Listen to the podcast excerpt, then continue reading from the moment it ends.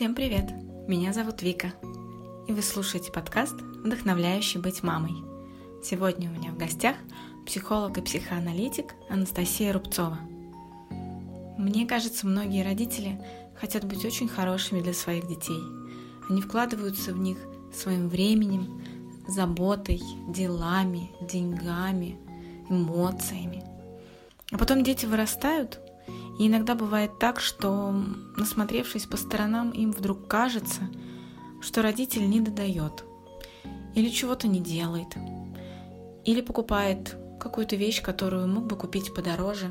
И знаете, родителям становится обидно, когда создается ощущение, что ребенок неблагодарен за все, что ему было дано все это время. О такой важной теме мы решили поговорить с Анастасией. А должен ли быть ребенок благодарен?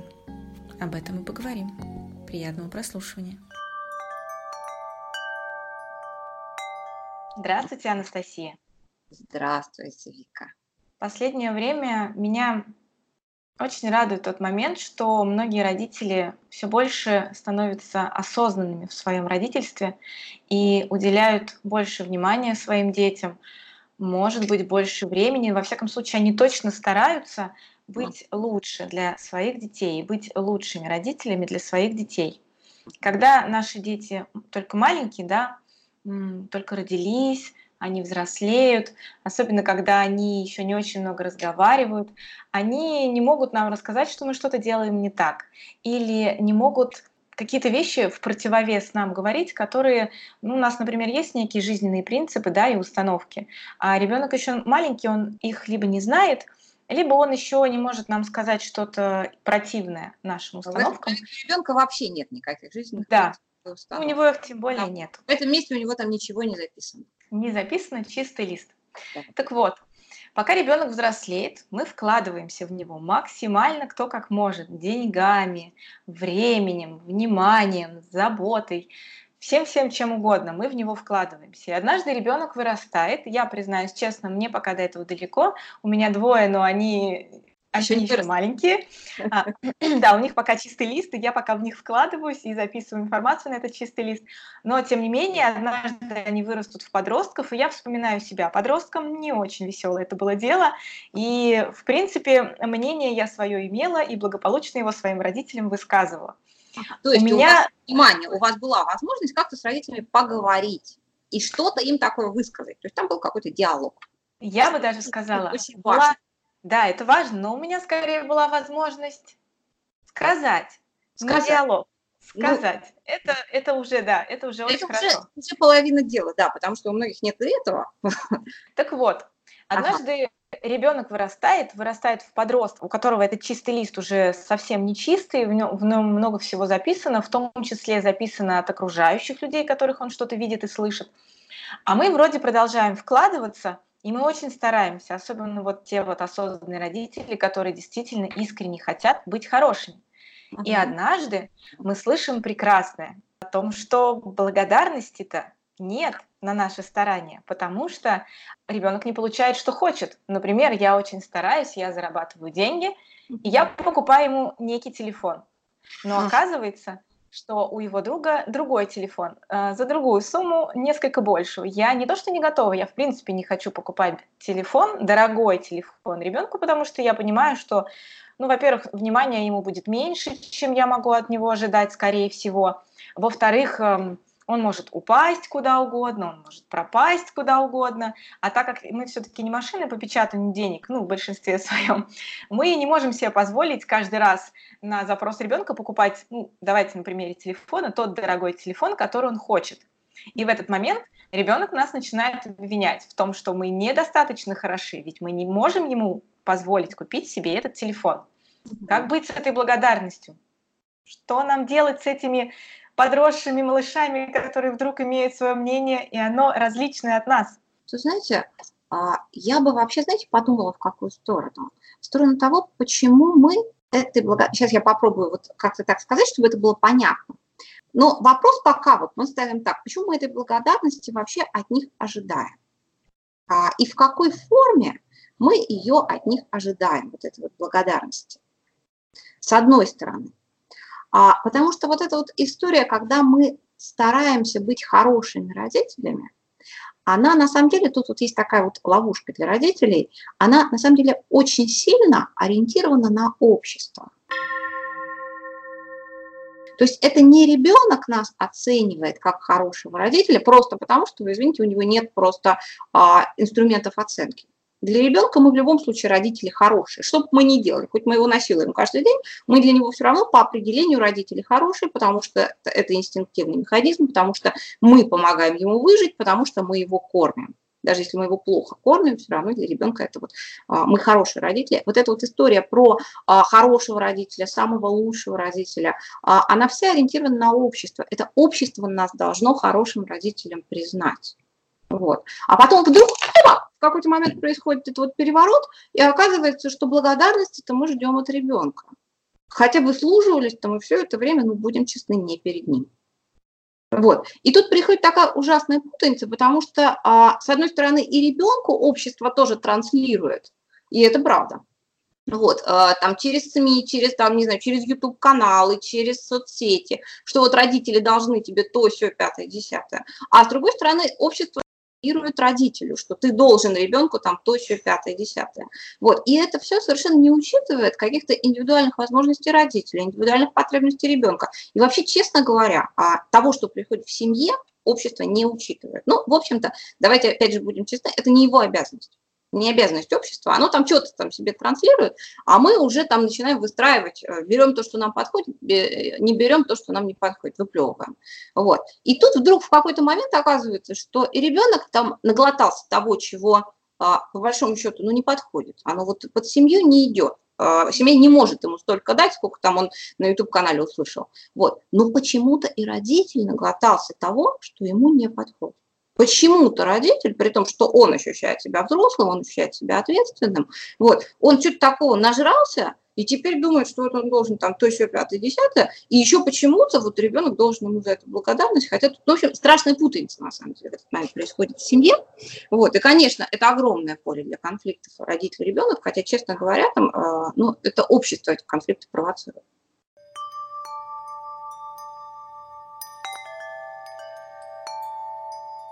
Ну вот смотрите, я про ребенка могу сказать, почему он наглотался, просто потому что контента много, Конечно, он абсолютно да. разный, да, поступает от разных людей, в том числе, если мы говорим, например, опять же, покупки телефона с разным э, финансовым уровнем, да, с разным уровнем достатка.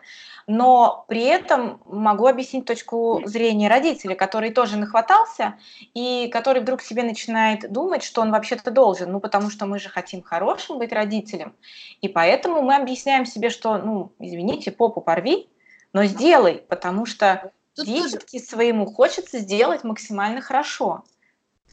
Тут тоже ужасно интересная вот эта вот такая подмена понятий происходит. Когда, вот даже вы видите, как говорите, вы, вы говорите хорошим родителям, а, и говорите ребенку максимально хорошо. И вот тут очень интересно, потому что вот этот образ хорошего родителя, такого вседающего, такого безотказного, такого изобильного, такого там абсолютно там а, тотально заваливающего тебя предметами роскоши, это на самом деле совсем не то, что делает ребенку хорошо. Ребенку делают хорошо совсем другие вещи. Если мы, например, даже обратимся к биологии, то ребенку нужен там, для развития, на самом деле и взрослому нужен для того, чтобы депрессии не было, ему нужна познавательная активность, много познавательной активности. Ему нужна игровая активность, много игровой, игровой активности. Ну, что там ему еще нужно? Там, не знаю, Какие-то вызовы, в общем, ему нужны на самом деле ребенку для того, чтобы быть здоровым, для того, чтобы не страдать депрессиями, для того, чтобы э, адекватно развиваться. Вот. Когда мы пытаемся быть хорошими родителями для общества, мы на самом деле лишаем ребенка всего этого. А пытаясь быть хорошими родителями, мы на самом деле делаем ребенку плохо. То есть получается, что мы своими попытками прийти в хорошесть, мы каким-то образом замещаем ту же познавательную активность? В том числе, например. Ну, то есть, на самом деле, мы пытаемся взять на себя, не обязательно там мы замещаем познавательную активность, но очень часто, когда родитель пытается, там, не знаю, а, ну, вот то, что видела я, то, что там, не знаю, из каких-то клиентских историй, а, родители очень часто стремятся в своих попытках быть хорошими родителями оградить ребенка от фрустрации вообще они начинают рассуждать так, что я вот не буду этого говорить, потому что это его там, не приведи Господь, фрустрирует. Я вот хочу его отдать в самую лучшую школу, где его будут облизывать, потому что, чтобы его не травмировали. Я хочу ему сделать вот так и вот так, чтобы у него не было никаких фрустраций. Я хочу ему сделать вот так и вот так, чтобы он не, не ощущал никаких неприятных эмоций. Вот. И в своих попытках а, не ощу... Э, заставить ребенка не ощущать неприятного, родитель доходит, и понятно, что это дает родителю вторичный такой выигрыш, родитель чувствует себя лучше, родителю становится лучше, ребенку становится хуже. Потому что, во-первых, ну, это совершенно утопическая идея, мы не можем оградить детей от всех фрустраций. Во-вторых, мы формируем у ребенка нереалистичную норму. Мы не можем его всю жизнь обеспечивать самым лучшим, э, и а, ограждать его от любых фрустраций, от любых негативных чувств. Даже если мы Рокфеллер. Ну, слушайте, от любого негатива мы его не оградим. Вот, и поэтому получается, что в какой-то момент ребенок естественным образом скла- начинает сталкиваться вот с тем, что ну, как-то так вот какие-то неприятные чувства, и тут вот какие-то неприятные эмоции, и здесь вот у него возникло какое-то вот, какое-то раздражение, а здесь, может быть, не приведи Господь, даже зависть у него возникла. А как с этим э, сталкиваться, как с этим обращаться, он не знает, потому что до сих пор родитель его держал а, вот в этой вот клеточке, вот в этой там, в мягкой коробочке – потому что родителю это помогало чувствовать себя хорошим.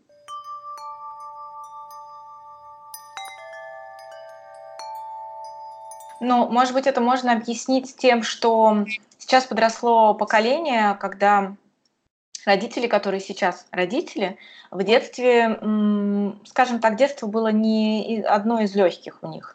Понятно, что э, ребенок, когда растет, когда он там начальные классы школы, да и подростки, мы, мы, скажем так, как дети, мы придумаем, чем заняться, даже если нет ничего. Я вот вспоминаю свое детство и понимаю, что даже в отсутствии детских площадок мы все равно находили чем заняться, и от этого нам было хорошо, мы были счастливы. Но тем не менее, вырастая, мы понимаем, что мы хотим ребенку сложить ну, настолько вообще среду максимально благополучную для него, что если все, что я могу себе позволить, я могу сделать, я буду делать. А да, как следствие получается, что когда мы вырастаем в родителей, и мы это делаем, и ребенок, вырастая, говорит, да не надо мне этого было, чего вы в меня это совали? Да, например, он может и так говорить, да. И тут он может пойти по двум разным путям. Он может э, пойти по пути такого подросткового негативизма и начать говорить, да мне этого не надо, и вообще этого не надо, и вообще отпишитесь от меня. Вот. А может пойти по пути такого, ну вот, э, ну давайте назовем это инфантильным нарциссизмом, хотя это не совсем правильно, я вообще не люблю там диагнозы, когда он начинает говорить, а вот еще вот это дайте, а вот это еще, а почему вы мне это не дали, а как вы мне смели не дать вот этого и вот этого. И тут на самом деле я бы поспорила, я вообще сразу сейчас вот со всеми мифами поспорю, я бы поспорила из, из самой, самой идеи, что у сегодняшних родителей было какое-то особенно тяжелое детство. А, потому что если смотреть исторически, то оно, может быть, не было идеальным. Оно, конечно же, не было таким, а, как у сегодняшних там подростков и детей. Но если исторически смотреть, то у родителей сегодняшних родителей детство-то было и похлеще. А у бабушек, дедушек сегодняшних родителей детство было и вообще ой-ой-ой. А у прабабушек и прадедушек там еще смертность была 80% младенческая. Вот, поэтому тут мы немножечко находимся вот в тисках этого мифа о том, что у нас там, ну, у нас, условно, родители, я так называю сейчас, вот, у нас, родителей, э, было какое-то тяжелое детство. Ну, давайте посмотрим вообще на историю, господи, такого хорошего детства, как у нас, вообще ни у кого еще не было в истории человечества.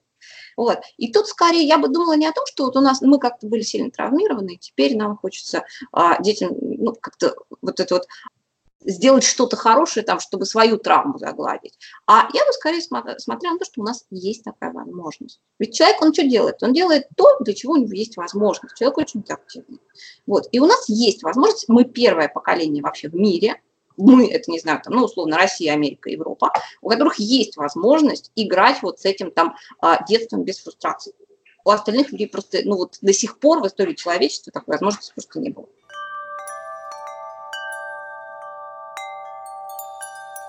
Получается, когда, когда мы используем все наши условия, которые сейчас нам даны, мы очень просто сильно стараемся быть лучше и по максимуму это использовать, и надо расслабиться, так что ли получается? Конечно, надо расслабиться. Конечно, надо расслабиться. Ну, то есть а, я бы, может быть, не стала расслабляться. Вот знаете, мы тоже, у меня есть много подруг, и у нас примерно дети-ровесники, и мы всегда говорим о том, что не надо расслабляться в том, чтобы создавать детям там побольше познавательной активности и побольше игровой активности. Вот тут я считаю, что можно стараться, сколько хотите. Вот, но в том, чтобы оградить детей от фрустрации, я бы стараться не стала. Потому что мы, на самом деле, им подкладываем э, этим очень большую свинью. А, и тут опять же мы выступаем, я сейчас говорю, там мы как российские родители, вот, мы выступаем а, в роли таких догоняющих. Тут надо понимать, что очень многие психологические идеи к нам пришли из американской переводной литературы в начале 90-х, когда эта литература хлынула на наш рынок, была переведена. И в том числе и идея вот этих вот там детских травм и того, что а, детей травмировать нельзя, она тоже хлынула к нам примерно в это время. И родители, которые а, эту идею, а, ну, особенно за нее как-то уцепились, это вот родители, там, которые стали родителями в 2000-е, в 2010-е. Америка, на самом деле, в это наигралась в годах 70-х, 80-х. А, потому что оказалось, что эти дети, когда они становятся взрослыми, у них очень мало, во-первых, ну, во-первых, они очень уязвимы там, к любой фрустрации. А чуть что, они лапки кверху и, и говорят, «А, у меня депрессия. Вот. А во-вторых, они очень мало вообще способны к какой-то, а, ну вот, активной, так, познавательной активности, скажем так. То есть они очень мало к чему стремятся, они очень мало чего там, потому что им ну, все как-то неприятно, там, ни с какими фрустрациями они не справляются, ничего они особо и, и не хотят. И а, на самом деле, когда сейчас там приходят э, к психологам, ну, преимущественно приходят к детским психологам, вот эти вот родители м, со словами, что мой ребенок ничего не хочет. Вот я ему и то, и все, а он ничего не хочет. И, ну, в общем, это все уже было описано в американских статьях там в 80-х, 90-х годах. А, и мы просто наступаем, и это особенно обидно, что мы, в общем-то, наступаем на чужие грабли, которые уже были опознаны как грабли и описаны. То есть, в принципе, если мы хотим знать, как выкрутиться из этой ситуации, нам надо просто почитать книжки, которые были написаны не сейчас, а когда-то? Ну, например, да, вот в начале 90-х про это американцы писали. То есть это даже не книжки, тут в том-то и штука, что они писали об этом статьи, и как-то это постепенно, ну, как и любая мода, там в Америке часто бывает, там мода на одно, э, на одно психологическое течение, на другое психологическое течение, оно уже сошло на нет. Вот. И сейчас вернулись скорее к идее, к идее, что надо учиться, учиться, учиться, а может быть детей от всех фрустраций-то и не надо ограждать. Да, я думаю, что в России к этому тоже вернутся через буквально там какие-то 5-10 а, лет.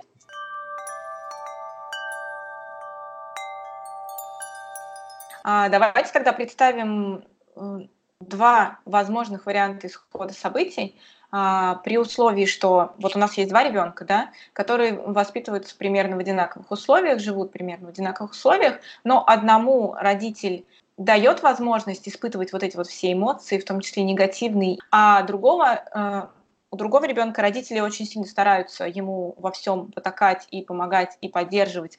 И а, скажем так, давать ему вообще все, что он хочет, и как следствие он подобных эмоций не испытывает. Вот а, мы берем этих двух детей, такой вот, скажем так, способ воспитания, да, и подход в воспитании, и проматываем, ну, лет, наверное, например, на 5, на 10 вперед. Вы можете примерно описать, что из них в будущем может вырасти? Чего нам ждать от, от вот этих детей? Тут э, давайте, вот тоже очень интересное э, такое э, заблуждение, которым часто грешат вот такие э, поверхностные психологические статьи, когда начинают говорить там, а вот если мы возьмем одного ребенка и дадим ему там красную конфетку, и возьмем другого ребенка и дадим ему зеленую конфетку, дети-то разные. Дети разные, они от природы разные, у них разные темпераменты, у них разная генетика. И если мы начинаем это учитывать, то у нас система очень-очень-очень сильно усложняется. Мы не знаем, что с ними будет через 10 лет, потому что изначально эти дети могут быть очень разные, и семьи у них будут очень разные, и, не знаю, там место их в семье будет очень разное, и отношения в этих семьях будут очень разные. И поэтому просчитать это все, для того, чтобы это все просчитать, мы должны с вами добавить очень-очень-очень много дополнительных факторов. А, если мы, например, берем детей примерно а, ну давайте сейчас я подумаю, как бы нам так упростить этот эксперимент. Вот пусть это будут, например, дети примерно одного темперамента.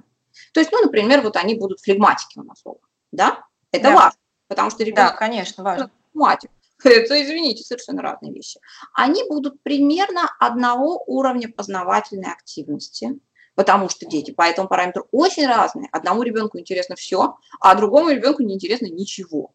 Я видела и тех, и других. Вот, один ребенок радостно там буквы давайте учить, буквы, цифры давайте учить, цифры рисовать, можно я попробую рисовать, а вот сюда залезть, а можно я залезу, а вот это вот открутить, а вот это разбить, а другой ребенок, ну вот он вроде бы тоже примерно того же темперамента, но ему неинтересно. А давайте вот я вот возьму куколку и буду сидеть с ней полтора часа. Они удобнее, кстати, для родителей, но а, понятно, что уровень познавательной активности здесь у нас разный. Вот. И еще важно очень, что это, например, будут дети с одним и тем же базовым уровнем тревоги. Это тоже базовый параметр. Вот, он врожденный. И примерно с одним и тем же уровнем, ну, условно, там, агрессии.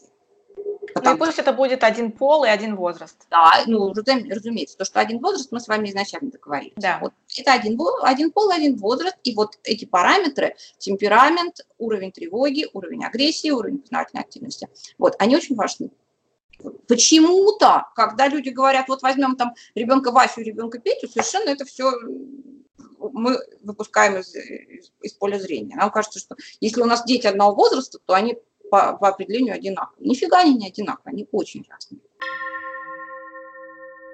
И тогда, например, ну, если мы а, будем считать, что вот Васе будут давать больше вызовов, а, и а Пете, например, меньше, то мы с вами со многими оговорками можем допустить, что лет через 10 а, Вася будет с этими вызовами, ну, естественно, там растет то, что кормишь, с, с этими вызовами справляться легче. А его не будут так сильно вышибать из, из седла его сильные чувства, а, в том числе негативные, в том числе то, что вот там у, Вася, у другого человека есть дорогой телефон, и он, Вася, этому человеку завидует. Вот эта зависть не будет на него э, оказывать разрушающего воздействия. Его не будут так сильно выбивать там э, из седла чужие сильные эмоции. Он может быть, ну, опять же, там много оговорок, он может э, быть смелее в том, чтобы пробовать новое, потому что мы очень часто там, э, не пробуем новое из-за того, что это, это всегда неприятно, это всегда фрустрирует. Это всегда, ну, вот так вот нам неуютно, мы идиотами начинаем себя чувствовать. И вот если мы привыкли к этому чувству, в принципе, если, мы, то есть нам давали пробовать новое и вообще там и испытывать по этому поводу фрустрацию, то ну, ну, мы привыкаем, нам попроще. Ну, петь будет посложнее вот по этим параметрам. Вот. И, скорее всего, Вася будет проще с, в коллективе. Потому что чем а, сильнее мы оберегаем родимое дитятко от фрустрации, тем ему в коллективе сложнее. Почему? Потому что в коллективе никто нас оберегать от фрустрации не намерен.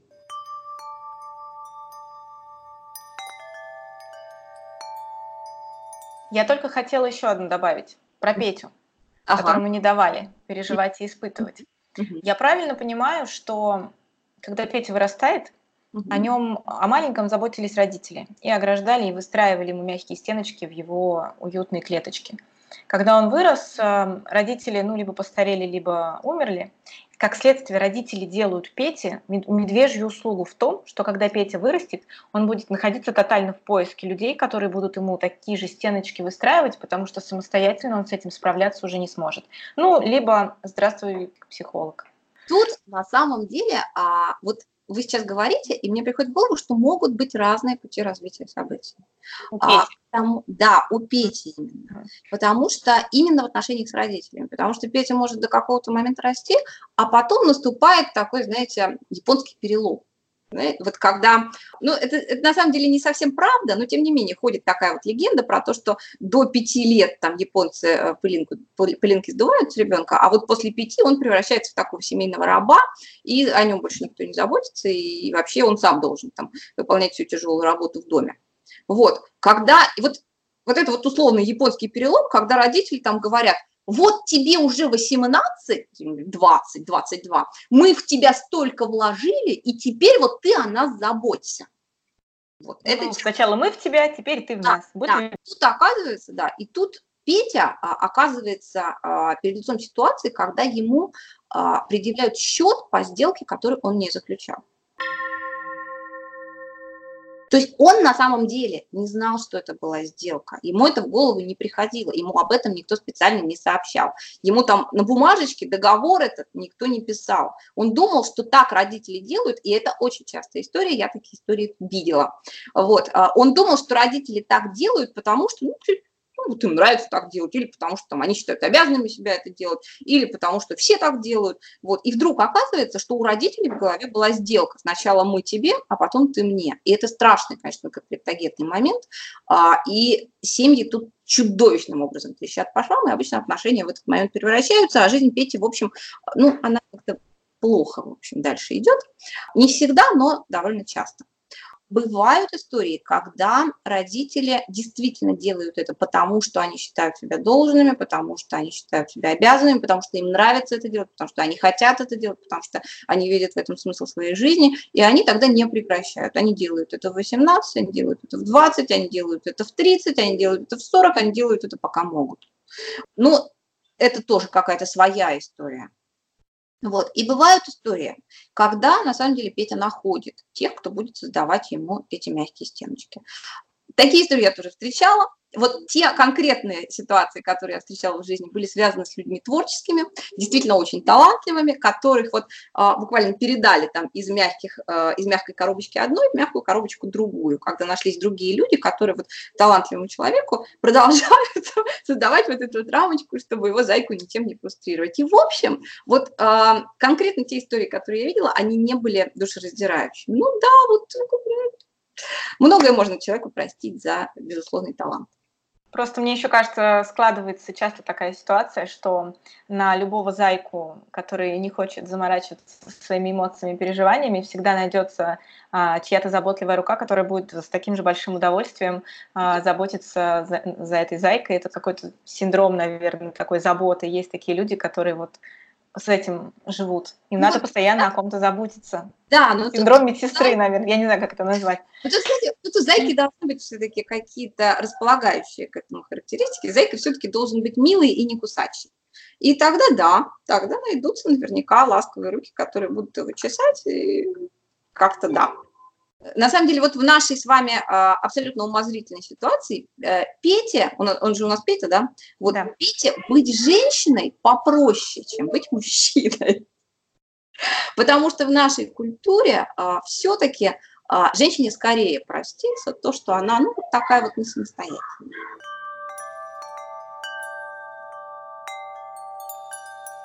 Возвращаясь к теме, как родителю можно устроить более спокойную жизнь, скажем так, менее заботную, а, мы с вами говорили, что родителю надо немного попроще ко всему этому относиться и больше расслабляться да, в отношении а, процесса воспитания.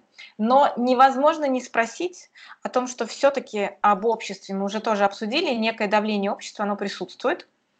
И как следствие у родителей возникает разных размеров в зависимости от ситуации чувство вины. Что с ним делать родителю? Куда его деть? Как с ним работать? И может ли родитель это сделать сам без помощи психотерапии? А, может ли родитель являться сам без помощи психотерапии? Да, конечно, может. Мы с вами знаем, ну, во-первых, все-таки психотерапия по-прежнему является выбором далеко не для каждого. Мы с, вами, знаем огромное количество родителей, которые как-то с этим что-то справляются.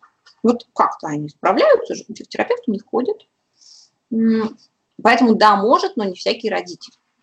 Вот такой, наверное, будет самый честный ответ.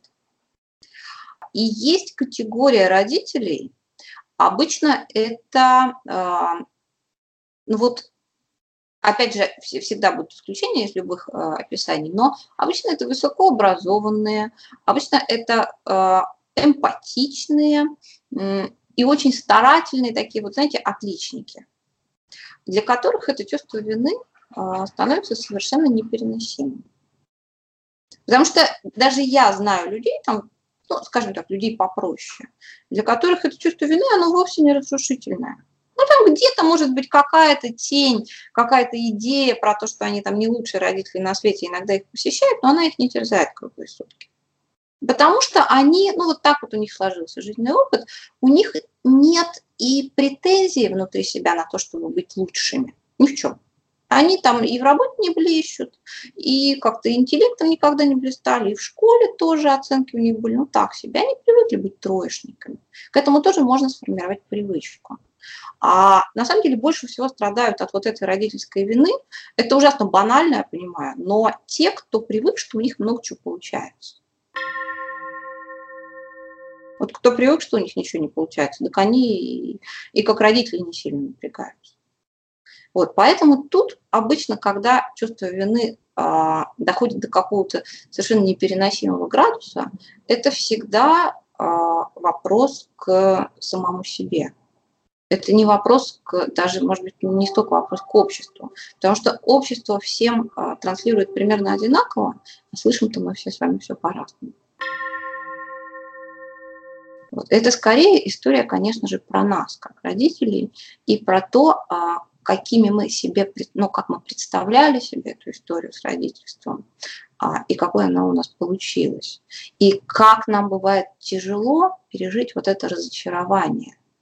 Разочарование на самом деле, если мы с вами полезем глубоко в психоанализ, разочарование и в ребенке, и в том, что он не настолько идеальный, насколько он представлялся нам в наших а, ну, вот, фантазиях до рождения, и разочарование, конечно же, в себе, как в каких-то неидеальных родителях. Тут еще, знаете, такая интересная штука, что к родителю предъявляется какая-то очень высокая планка сразу же. Вот в момент рождения ребенка а, в момент превращения там женщины в мать, условно, вот в этот же момент планка просто задирается до небес. Вот она уже с этого момента должна. Это, слушайте, это хуже, чем в советской школе. В советской школе все-таки хоть сначала учили писать, а потом уже там контрольные начинали устраивать. А тут вообще не учат. И к тому же сейчас все-таки, вот если говорить опять же про то, как наше поколение там, э, воспитывает детей, нет никакой преемственности. Огромное количество там, моих клиентов, которые пришли с проблемой в родительстве, их спросишь, а вы вообще детей видели раньше? Они, там, они либо единственные дети в семье, либо там есть какой-то второй брат, сестра, который рожден с большим перерывом, и первого никто, естественно, там не грузил, говорили, твое дело учиться. Вот. То есть они реально младенцев не видели. Они не то, что не знают, там, как памперс менять, они не то, что никогда не видели, как справляться с внутрисемейными конфликтами, они младенцев не видели живых. Вот. И получается, что у нас очень мало на старте опыта и очень какие-то невероятно высокие требования а, там, общества к нам, которым мы верим на слово. Вот, и которые а, трансформируются вот в эти внутренние требования к себе.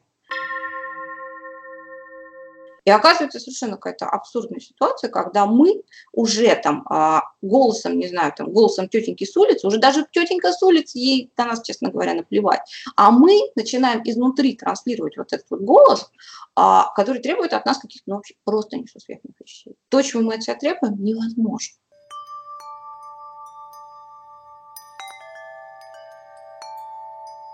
Есть ли какие-то слова зацепки, какие-то триггерные моменты, которыми мы можем себе помочь в ситуации, если нас вдруг накрывает вот эта волна вины, тетеньки уже нету, а мы продолжаем себе транслировать, какой-то вот экстра способ, экстра спасения вдруг раз и перестать заморачиваться с этим и думать об этом. Вы знаете, я сейчас порекомендую вам очень интересную книжку. А, она называется «Как разговаривать с мудаками». Автор? А, это американский автор, американский психиатр а, Марк Голстон. Она такая, обладает всеми недостатками американской литературы, то есть она такая немножечко поверхностная, но при этом советы там совершенно не глупые. И иногда очень полезно, вот сейчас я попробую э, сформулировать два совета, надеюсь, какой-нибудь кому-нибудь поможет. Иногда очень полезно разговаривать с собой, как с мудаком. Вот как с мудаком из книжки. Там он дает советы, э, как разговаривать с людьми, которые не могут, э, ну вот они испытывают чувство вины, а при этом помощи они принять не могут. Вот. И он говорит, вы им давайте четкую команду, прям вот приказ. А, ты должен, ты обязан, а, не смей отказываться от помощи. А, ну и что-то вот в этом духе. То есть на самом деле когда мы начинаем разговаривать с собой такими вот приказами, это часто работает. Ну, просто потому, что у нас так работает мозг. То есть прям вот ты должен там, позаботиться о себе, ты обязан а, сейчас расслабиться и, там, и оставить ребенка в покое. Иногда помогает. Можно пробовать. А к тому же очень хорошо, ну вообще там базовая такая, а, базовый совет всегда, очень хорошо как себе создать эту а, систему поддержки каких-то людей, которые будут это говорить там, а, будут это говорить вам. Вот их прям специально можно научить. Которые будут там вам говорить, а сейчас тебе надо отдохнуть. А сейчас тебе нужно пойти заняться своими делами. А сейчас тебе нужно почитать. А сейчас тебе нужно поспать. Вот они прям будут говорить это а, вот в такой в императивной форме. И еще очень хорошо работает, когда кто-то нам помогает, вот знаете, даже ничего не говорит, даже не формулировки какие-то словесные использует, а когда кто-то помогает просто телесно. Ну, вот там что-то там, знаете, обнять, а, пледик дать, там, укутать ножки, принести чаю, вот что-то такое, что нас самих переключает в состояние ребенка, о котором заботится. Потому что очень часто именно люди, которые, ну вот у которых родительская вина зашкаливают, они испытывают проблему именно с этим переключением. То есть они ответственные, ответственные, ответственные, старательные очень, вот, но переключиться в другое состояние, даже не в состояние троечника, а, а просто вот в состояние человека, который отдыхает. Они не могут, физически не могут. И пытаться для них придумать какие-то а, словесные формулировки иногда и бессмысленно, потому что ну, вот перебираешь, перебираешь какие-то словесные формулировки, то не работает, это не работает, ничего не работает. А вот какая-то такая вот простая телесная штука, а, она их раз и переключает. Вот им там чай нальешь, а, пледиком их укутаешь, они раз и вроде как, и вот отдыхают. Но тут важно, чтобы они это не сами себе делали, хотя иногда работает даже когда сам себе делаешь, но реже. Вот. А чтобы нашелся кто-то, какой-то добрый человек, которого можно на этом надрессировать.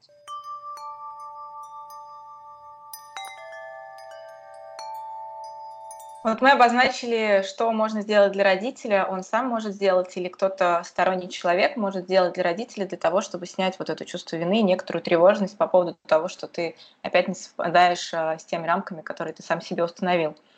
А есть ли какой-нибудь, эм, какая-нибудь формула ответа подростку, который попадает в такую ситуацию, когда iPhone его меньше стоит, чем iPhone у соседа, а, и он это как претензию предъявляет к родителю. Есть ли некоторая такая упрощенная форма ответа, скажем так, поставить ребенка на место?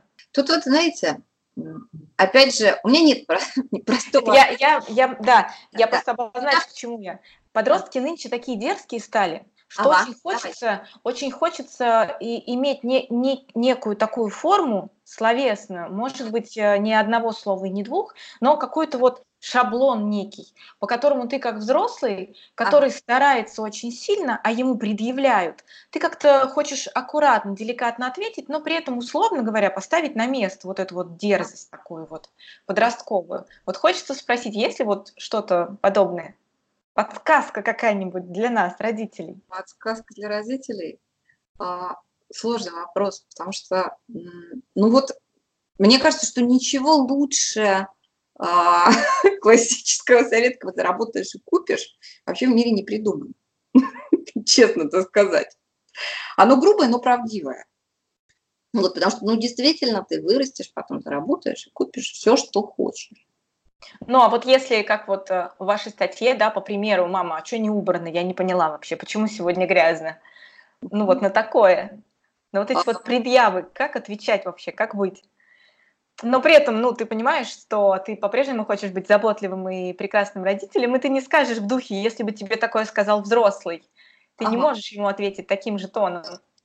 Вот понимаете, тут а, опять же, вот смотрите, вот опять эта ловушка, когда нам кажется, что заботливый а, родитель равно прекрасный родитель, добрый родитель.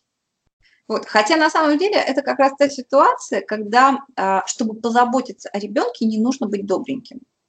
Вот не нужно. Потому что ребенок, в общем, а, если он способен сказать такие вещи про, не, про неубранную квартиру, он уже вполне способен столкнуться с тем, что он на это получит агрессивный ответ. И если мы не используем мат, не хамим и не используем физическое насилие, то все остальное, вообще говоря, допустимо. И мы вполне можем сказать, деточка, я рада, что ты замечаешь грязь. Отлично, вот там тряпка, вот там пылесос, давай, пока я работаю, или пока я отдыхаю после работы, ты, пожалуйста, быстренько взяла, и раз, раз, раз, быстренько здесь прошлась, и чтобы через час здесь было чисто. Вот, ну, я бы сказала так.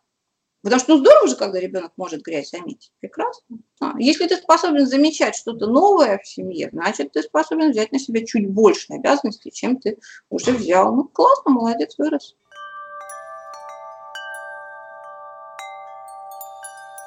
И последний вопрос. Возрастные рамки у детей сейчас очень сильно сдвигаются.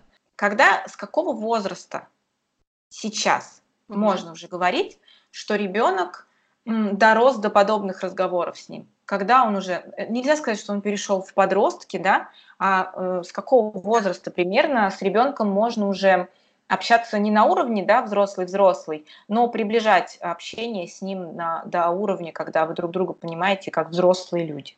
Мне кажется, что когда люди задают этот вопрос, ну, когда родители задают этот вопрос, это означает, что их конкретный ребенок до этого возраста еще не дорос. Потому что когда он дорастает, этот вопрос обычно перестает звучать. На самом деле а, мы, опять же, очень сильно пытаемся доверять вот сейчас психологам и книгам, и очень мало почему-то доверяем своему внутреннему родительскому чувству. К тому моменту, когда ребенок дорастает до разговоров, Родитель уже настолько опытный родитель, он уже 10 лет как родитель, он уже 15 лет как родитель, что он уже сам чувствует, что вот сейчас можно. Или там сейчас еще он не поймет. Тут опять, вы знаете, немножко, может быть, прозвучит тоскливо, вот, но тут важно, чтобы не только ребенок, но и родитель дорос до этих разговоров. Потому что мы с вами встречаем сплошь и рядом взрослых людей, которые к разговорам о разделении обязанностей патологически не способны. У нас, извините, у нас распадаются 8 браков из 10, потому что люди не могут элементарно обязанности поделить. Поэтому тут иногда для того, чтобы а, ребенок, там, с ребенком вести такие разговоры, нам и самим неплохо бы как-то подучиться. Вот. И иногда а, опять же, не все же ходят к психотерапевту. Часто очень такой естественный а, эволюционный процесс. Иногда и родитель, и ребенок учатся этим разговорам одновременно. Это очень здорово. И родителя тоже это очень сильно обогащает.